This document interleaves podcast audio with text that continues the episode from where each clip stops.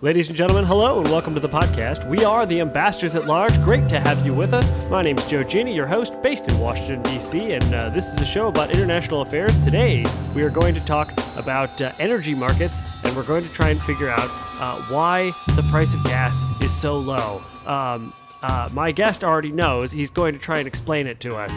Um, uh, I am delighted to introduce uh, my good friend Nate Gronewold. Uh, Nate and I reported together for uh, Japanese newspapers in New York City, and he currently uh, works for E and E Publishing. Nate, welcome to the program. Glad to be here. Um, so, so tell me a little bit about. So you're, you're now based in, in Houston. So tell me a little bit about who who you're, you know, what E and E Publishing is all about, and, and what you do all day. Okay, well, yeah, I, I write for Environment Energy Publishing. Uh, you can find online at www.eenews.net. Uh, it's as the title states, we cover news on environment and energy topics. Uh, headquartered in Washington, D.C., we also have bureaus in California, uh, New York, uh, in the Southeast and Midwest, and of course, Texas here in Houston.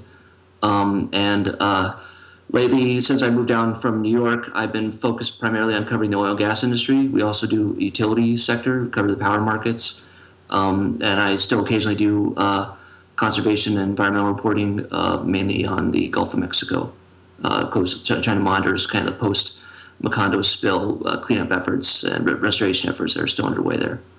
So yeah. All right. So so you now, I mean, uh, you you now live in Houston. Um, my uh, my I've never actually been to Houston, but my uh, my view of the city is sort of unfortunately colored by. Uh, have you ever read the book The World Without Us by Alan Weisman? Uh, no, I actually have it somewhere in my library here. I haven't read it yet. I think, uh, yeah, so, I, I need to. so the the he talks about what what the world would look like if there were no humans, and um, one of the things that he uh, basically like if, if we just disappeared and our stuff remained, what the long term effects would be, how nature would respond. And basically, almost everything we have done in North America, nature would bounce back from pretty well, with the exception of two things, in his view, uh, both of which actually sort of pertain uh, to your life in some way. One of, one of which is house cats he's clearly a dog person. He's like, um, humans, house cats would just wreak a, a, sort of bird apocalypse upon the American songbird population. Um, and then the other one was the city of Houston, which he sort of describes as like it would in in our absence, it would like the nuclear power plants and the chemical plants would turn it into like an uninhabitable waste zone for thousands of years. so I have this sort of like totally unfair mm-hmm. envisionment of Houston as being kind of like a like a, boss level in Mega Man Two, like all like oh. pits of acid and like like yeah. steam pump punk pipes coming out of the walls and stuff. Yeah, well, the, the eastern half of the city certainly kind of looks, it's not quite that bad, but it's quite industrialized. There's a lot of refining going on over there, oil storage tanks, petrochemical processing. But western side of the city is really nice. It looks just like a kind of a like a, like, like kind of like a Los Angeles, I guess, without the movie stars. All right, that's Houston, ladies and gentlemen, Los Angeles without the movie stars. I think that's you know it's uh, yeah, it's not bad. Yeah, and obviously the political persuasion is a little bit different than what you find in LA, but uh, a yeah. little bit. Yeah. um, but yeah, um, so so today's topic is basically a, a, number of energy related things, but particularly I, am I'm, I'm interested in um, why it is that gas is not four dollars and fifty cents a gallon. Um, because if you go back like two or three years ago, the general sort of you know what you would read in the media a lot not you. You had presciently mm. called all of this but but but everybody else was sort of like we've hit peak oil chinese demand you know the the the bp oil spill had just happened. It was like we're running out of oil. We have to dredge it up from these dangerous offshore uh, you know deep mm. water ports. Uh, it's just going to get more and more expensive. Go buy you know a, a volkswagen fuel efficient car if only we had known. Mm-hmm. um, yeah right. and, and, it just seemed like that's the way it was going to go on forever. And, and, also there was turmoil in the middle east. And so all the oil producers were in political chaos. And and uh, and today uh, oil prices have tumbled. They've tumbled through the, the last half of the the year where today i think they closed at something like $44 a barrel. It's like 2 240 or something like that for for uh, a gallon of gas. Um, what what's happened? Why why have did, did peak oil not happen? Is this a, a temporary thing or or what? Well, yeah, like you said, pretty much uh, the stories that peak oil and the uh, ever increasing demand from China, those two stories have kind of completely upended themselves in the last, not even the last decade. So uh, just focus on the supply side of things with crude oil. Um, as you stated, like 2007, 2008, just before the financial crisis, that was a story that uh, the world was either approaching or close to soon hitting that point where pretty much all the world's oil fields were peaking and then in steady decline. And the presumption was that that was going to spike the price and cause economic havoc all over. While people in uh, in New York and other capitals, you know, financial capitals around the world were kind of speculating on that. A guy named uh, George Mitchell and his team were experimenting with, with ways to enhance production of crude oil from really tight, not crude oil, actually natural gas from really tight formations in a field in northeastern Texas called the Barnett. Um, George Mitchell was an oil tycoon, um, and he was spent about a decade experimenting with ways to get uh, more natural gas from the ground instead of trapped in these tight formations or shale formations using a process called hydraulic fracturing. And I'm, probably everyone's heard this. They call it fracking now. The, the industry actually came up with that term fracking, but something they, they regret because it's kind of like has a negative connotation to it. Were they uh, Battlestar Galactica fans, or did they just not know about the show? That's what I've always wondered. They had no, yeah, apparently they had no idea about the show and that that was uh, the expletive. but uh, they're certainly aware of that now. Uh, so they were, so they, I'm pretty sure they weren't what sci-fi fans at this point. But well, George Mitchell, he hit on a a good formula uh, for utilizing um, pressure pumping, uh, pumping down special sand to sort of keep formations open, uh, basically cracking fissures in the earth and getting more natural gas out of these fields that people had, these wells that, that other gas companies long ago abandoned, figured that they were tapped out because the pressure was so weak, the gas was just not really coming out. And instead of keeping this all to himself and becoming ever more richer, like he had billions of more dollars, he basically shared it for free, just gave it to the industry. And they ran with it. They, they found ways to marriage this technology with some other innovation that was developed in the offshore side of things called horizontal drilling to sort of put the two together to basically bring to life these gas fields that were previously uneconomic to develop. And of course, that he had the, the shale gas boom that occurred and, and all the happiness that ensued with that, of course, with the the Gasland documentary, and but but also just upending the natural gas market. Right about when that was sort of hitting its apex, um, it, the industry started experimenting to see if that they could do that what they did for shale gas they could do for shale oil. And around 2008 or so, they took this up to North Dakota to the Bakken Shale. They did they started there it's a little far away from all the infrastructure, but they do have conventional production there. But they also they've known about the Bakken for quite some time. They thought it'd be easiest to uh, get get the process to work in the Bakken, and work it did. And so the process just sort of spread. You had uh, from the Bakken, the industry went down to South Texas, in an area just south of San Antonio, kind of stretching along to the Mexican border, called the Eagle Ford Shale it was first started to develop as a gas, natural gas field, sort of like the Marcellus in the Northeast, uh, using hydraulic fracturing, horizontal drilling. But then they moved further north and took that to the oil plays, and they had great success with that. They just experimented, got better, more efficient at it. And what's occurred is that um, since the financial crisis recovery from that period, um, they've had success with this far beyond anything that anyone had ever imagined. So what it, it amounts to is about from eight years ago, U.S. domestic crude oil production was around five million barrels per day, give or a little more than that. Um, in April this year, it peaked at uh, it's not a it's not a new record, but it looks to be like the peak for now at uh, about 8.6 million barrels per day.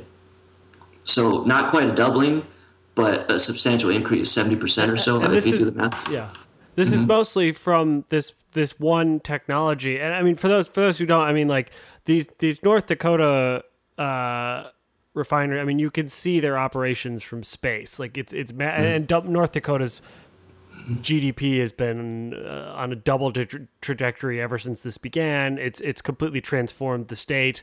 Um, I, I, read a, a, case study about how they were basically just trying to build cities from nothing because there. I mean, a lot of the areas where they're they're they're doing this, there's actually no there's there's like not enough groundwater to support the population mm-hmm. of, of oil drillers who are coming in and oil workers and so they're basically having to import whole cities and like enough bottled water for thousands of people and and just build cities from nothing and then try to figure out how to get people to stay once the oil uh, is, is um, you know once the boom is past um, yeah. and this is i mean there was another one i remember in, in western new york where New York outlawed fracking and mm-hmm. Pennsylvania allowed it. And so there was this small area in in um, Western New York that tried to secede to to and join Pennsylvania so that they could really? frack. That's right. There was actually a, a, part of Colorado that tried to secede from the rest of Colorado because they felt they were being too unfairly treated by the state for you know the oil production that was happening there. So that's kind of funny.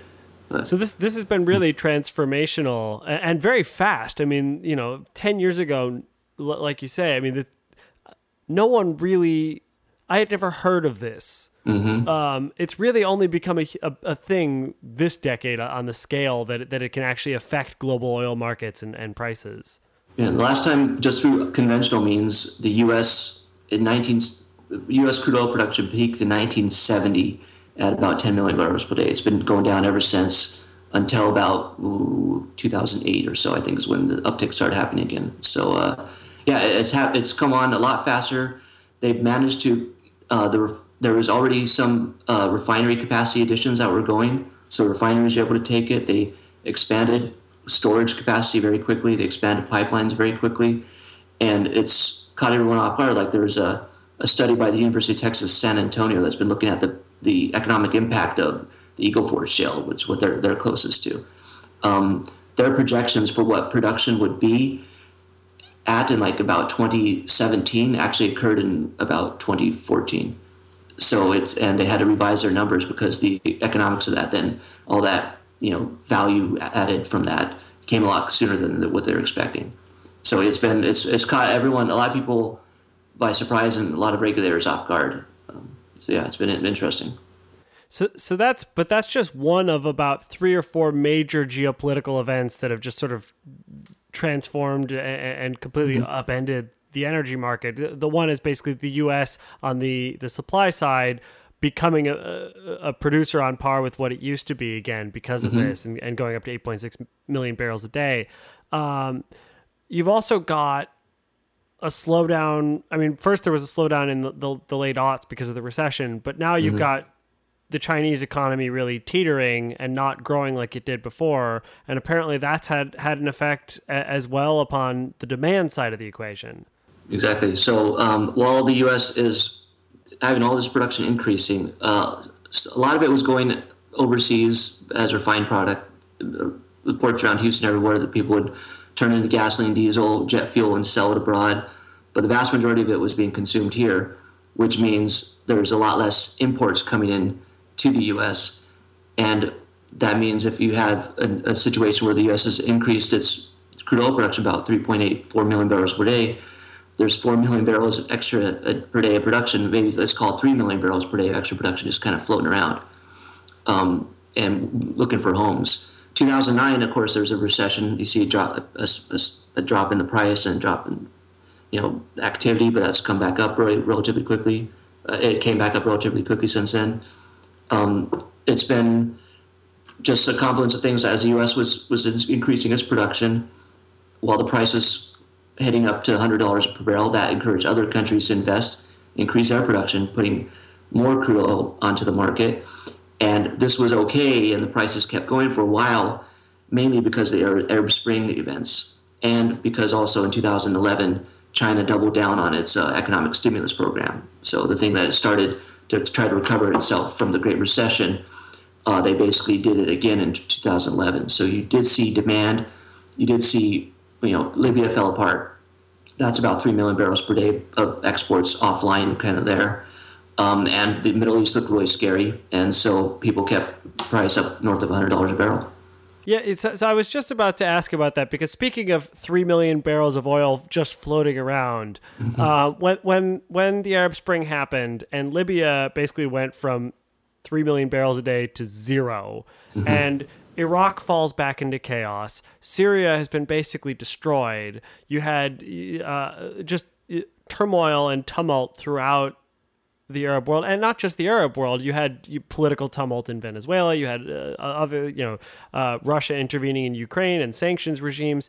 Um, why hasn't all of this made? I mean, like li- literally, one one of my just just amazing moments of, of the entire of this these last few years was the time where some some Libyan militants grabbed an oil tanker and sailed it out into the Mediterranean and tried to like homeboys shopping network, you know, like mm-hmm. anyone yeah. wants some oil? We've got a tanker full of oil. Radio um, one, yeah. Why why why hasn't this caused calamity? Why isn't why isn't the price of oil still up at hundred dollars a barrel when you have so many oil producers in, in chaos? Well, it did cause enough calamity from 2011 to about the first part of 2014 to keep it north of $100 per barrel. Um, so it didn't spike up to $200 per barrel because all the production happening in the U.S. and according to the government data, the production coming out of the U.S. and the, the basically the backing out all those imports that the U.S. would have taken, that more than made up for the loss of production from Libya, from even Egypt during its troubles, um, and other parts of the Middle East. Uh, and so for a while, it was still kept up high in 2014 when the ISIS thing happened in Iraq lost a big chunk of its northern territory. But when it became apparent that that genie was going to be kept in this bottle, um, that that ISIS thing was going to kind of be contained by the powers that, that be around there, even with Syria kind of still in chaos, um, that gave the market kind of pause to see where things are at in terms of production, supply, new production coming online, they had a situation where the U.S. was expanding its output by a million barrels per day each year. That's quite a rapid rate of growth. Um, Canada was increasing its oil sands production because it was $110 per barrel, and that was good for them. Um, other countries started getting you know, investments were being made in West Africa. Brazil, of course, was pushing big on its offshore projects. And then it came to a point where it was either just like China's absorbing all this crude, or um, the world's economy was kind of really being resilient. That data stopped coming in. So in about mid 2014, people were thinking, well, maybe OPEC is going to cut production to kind of keep things in balance, and OPEC did not. Saudi Arabia said no, and that's when things started falling down. Uh, so, so and that brings up the third pillar of this, um, which which fascinates me. How much of what the Saudis did was just to screw over the Iranians? I don't think actually. Yeah, there's a lot of speculation on the the geopolitical uh, ramifications, or if that was went a lot into the thinking. Uh, based on the uh, preponderance of opinions that I've solicited in my reporting, there's general a thought that Saudi Arabia didn't do this to sort of target Iran or target Russia. They just they saw the lack of import opportunities into the United States, the sort of the backing out of the imports into one of the world's largest oil markets. It used to be the, one of the biggest consumers of crude oil. You know, knocking back about half of its imports needs. Um, they feared a loss of market share, and for them, crude oil is the only thing they export. I mean, they might do some other things, but if you look at the trade data, it's pretty much their only thing they have to sell. So they were in a, facing a position where if they did pull back, you know, OPEC is famous for cheating. Other countries might just sort of fill in that gap, or they would have seen it, you know, you know that advantage taken by the Canadians or even the Russians who aren't a part of OPEC and don't need to kind of even abide or even pretend to abide by the cartel's kind of uh, quotas. it's interesting because it's for the Saudis. It kind of seems like it's sort of like a, a you know, people talk about the post-American world where we're no longer the sole superpower. It, it we kind of seem like we've gotten there with the Saudis, where it's like the post-Saudi oil market, where you know, time was they used to be able, you know, as the saying goes, they were the swing producer. They were the only one who produced enough and consistently mm-hmm. enough mm-hmm. that they could dictate prices. And it seems like they're not able to do that anymore. And for a country like Saudi Arabia, that's actually kind of really important because their budget is based on ha- maintaining a certain mm-hmm. price, and they can't quite control that anymore. And they also have a booming population. I mean, people don't realize what Saudi Arabia's population demographics look like. They look kind of like Iraq's. It's like median age of 21. Population doubles every 20 to 25 years. And all of these folks, and like you say, they basically export oil. So mm-hmm. all these folks need jobs. They need housing subsidies to make up for the fact that there's not a lot of other economy. So it's actually really important for the Saudis to be able to maintain oil at a certain level. And it's got to be a bit unnerving that they can't do that by fiat anymore. And that's why they're fighting so hard for this. They, they have a, a big uh, chest of cash that they can last a little bit longer. There's already evidence that they're going to start doing some budget crunching, uh, even borrowing on the international markets, sort of to sort of outlast this thing. But yeah, you're right. Uh, also, it's growing population that also used to play into the peak oil theory. Uh, the Saudis are going to be using more of their own crude. They're also going to be turning it more into refined product because they want to, you know, sort of uh, diversify a bit. They don't want all just crude oil. They want to sell gasoline, diesel, other fuels, chemicals, petrochemicals for sure. Um, so there's that, but that also um, sort of explains their position. This is, you know, this is for the, they don't have two years to turn around and start, you know, exporting jumbo jets or something like that. They got to do crude oil. If that's going to be a painful two years, they'll they'll do it. And uh, basically, you're right that they they they found that they're unable to sort of manipulate the price because, of course, they would certainly like to keep crude oil at $100 per barrel if they could. They just can't control what happens in the shale fields in the U.S., but they can uh, basically dig in their heels and keep production high to essentially force all their other higher cost producers out of the market, which is precisely what's happening now. Crude oil, crude oil production in the United States is now falling, and um, it was a gradual sort of ebb and flow between fall and decline on the monthly data, but now it's, it's pretty evident it's going to. I think the thinking is that the, at least by next year, this time next year, U.S. crude oil production, because of all the pullback from the shale oil drilling, will probably be down by about 900,000 barrels per day, which is really steep, really fast, considering how. But I guess considering how quickly it grew, uh, it's, it's kind of understandable.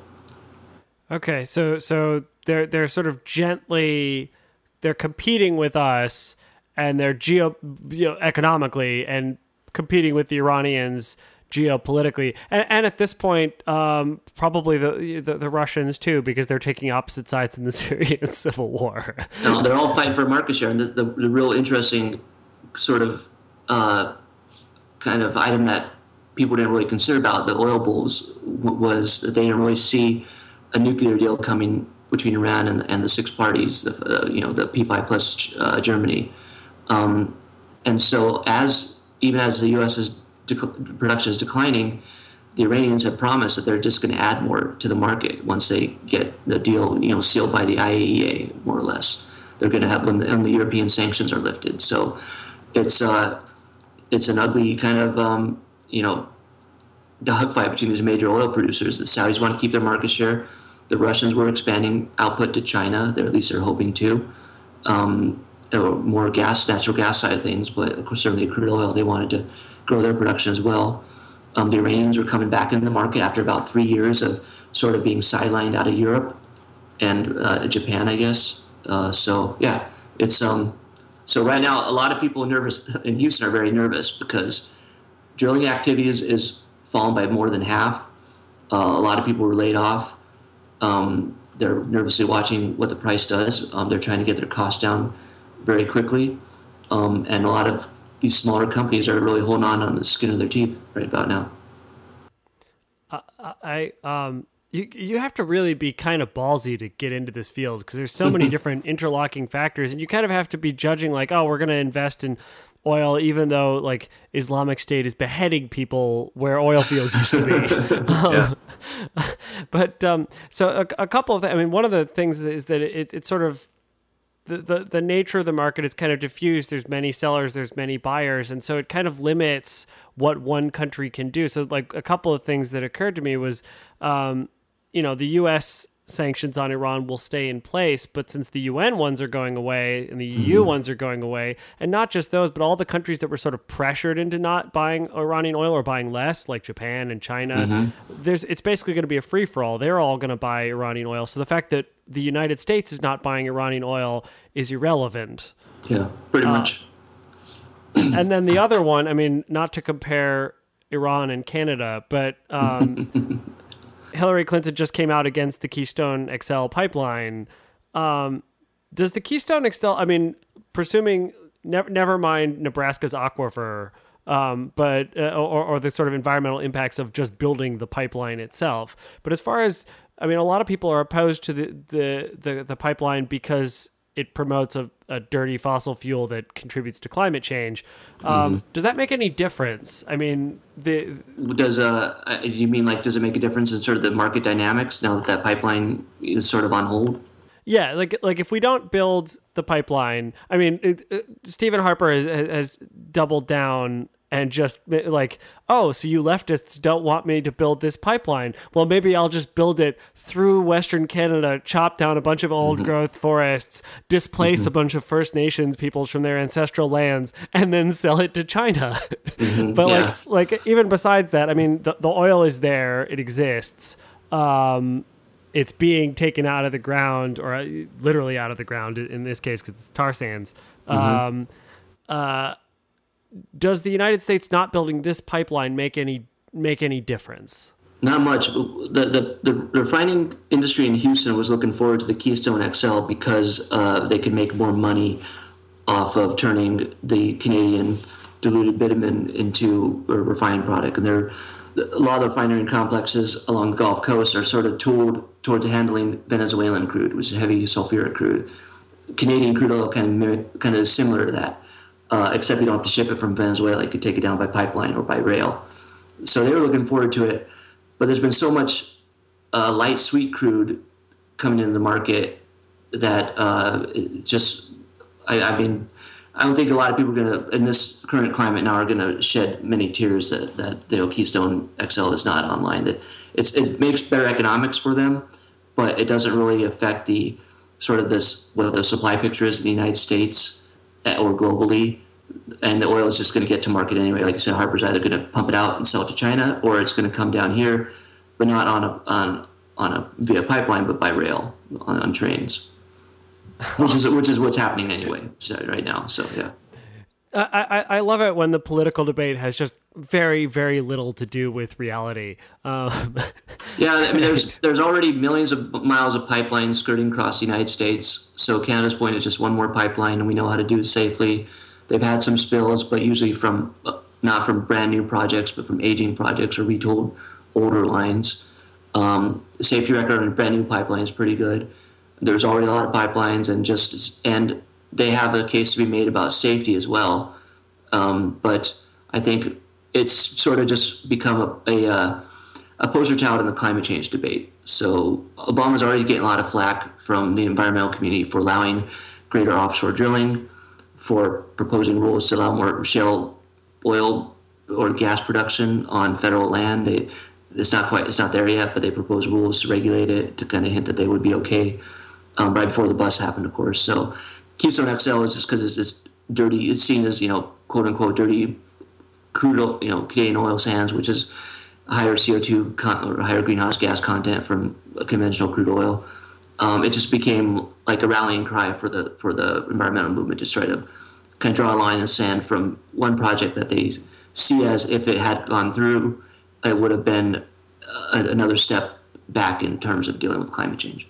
Yeah, it, it, it seems like it's more of a, a, of a symbolic fight than anything else, which kind of brings me to the my I guess my my last point, which is sort of necessity is the mother of invention, and fuel efficiency and various kinds of environmentally friendly technologies have often resulted from uh, a, a, a price hike that encouraged innovation. If gas is only like two you know, every time you see the price of gas go down, you see like sales of SUVs go up.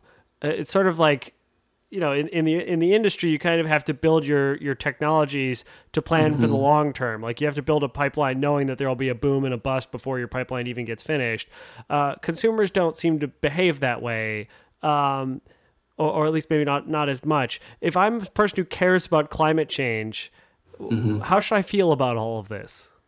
Um, well, there's uh, there's um, don't don't give up hope entirely. Obviously, with the vehicle fuel thing, it's going to be uh, yeah, for the proponents of electric cars, uh, fuel efficient cars, hybrids, um, they, they're probably a little bit nervous right now. Tesla may be eyeing this. Obviously, they have a market for people who concerned about climate change and want to just not rely on oil at all for their transportation.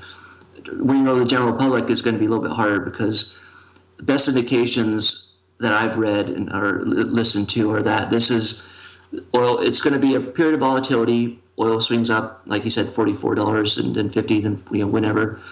But once it settles, it's going to settle on the lower end. It's going to be there for at least a decade. And so, if you're going to building a factory for electric cars, uh, for fuel-efficient vehicles, you got to just innovate even more to make that get that price point where it's even more attractive to the broader consumer market. Because you're right, SUV sales are going up. Um, that's that's maybe it was a summer temporary thing, but it was definitely in the data. Um, as far as the there's a flip side of this thing globally. It's interesting because it now challenges the coal industry more. And how does it do that? A lot of uh, natural gas over, overseas, especially in Asia, is consumed in the form of liquefied natural gas, LNG. And the LNG trade is sort of indexed to the price of crude oil. So the higher crude oil prices are, the higher LNG prices are, and vice versa. With lower oil prices globally, it makes LNG a little bit more enticing. Now, people are concerned because China looks like its economy is slowing down. It might not have the demand. Uh, but if governments adopt a policy where they have to, you know, really tackle climate change, the first victim of that is going to be the coal industry, and and governments and maybe companies will instead of looking to build more coal plants, will look at natural gas, either from pipeline through, from Russia or through the LNG trade. Now, more inexpensive LNG, still not dirt cheap, but a lot cheaper than it was uh, especially around the Fukushima disaster, because Japan's a major LNG importer. Um, and domestically, obviously, the shale oil and shale gas thing will continue at a lower pace.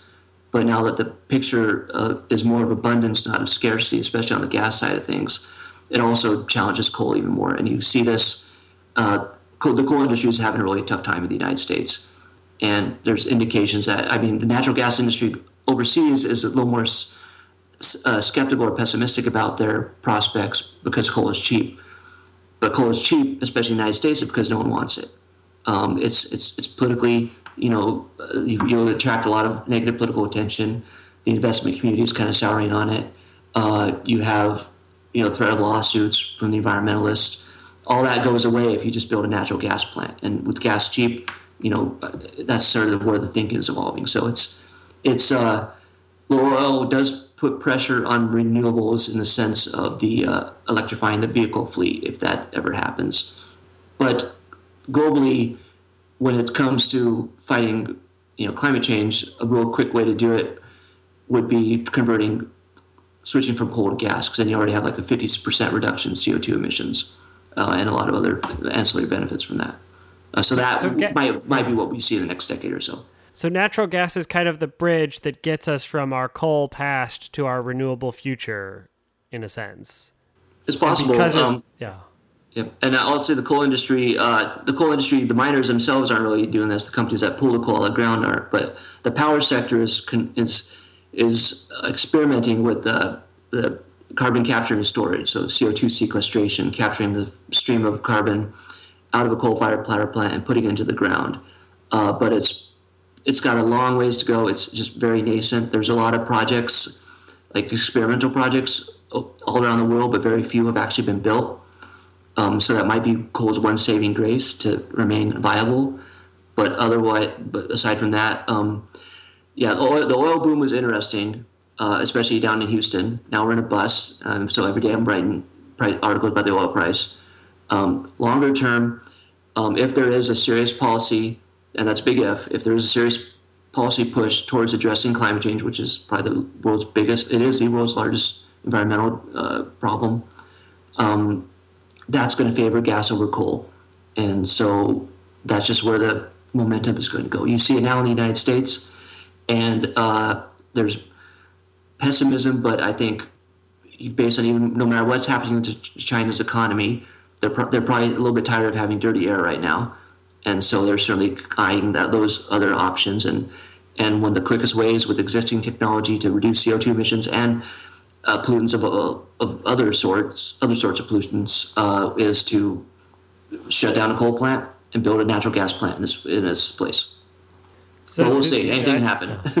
I, I'm I'm delighted to hear that the, the the shale boom might be good for the environment, and that I don't really have to care whether Keystone gets built or not, which is what I sort of long suspected. Um, Nate, it's been a, it's been so great having you on the podcast. Uh, thank you so much for, for coming on and for sharing your insight. If you want to plug your um, your your uh, your newspaper one more time for those who are interested in learning more about this. You bet. Um, so I, yeah, I write for Environment Energy Publishing or EE Publishing. You go to eenews.net to learn more. Uh, Monday through Friday, we, we publish a variety of newsletters on environment and energy issues. Uh, Greenwire is our flagship publication, but we also have Climate Wire, E&E Daily, uh, and I primarily write for Energy Wire.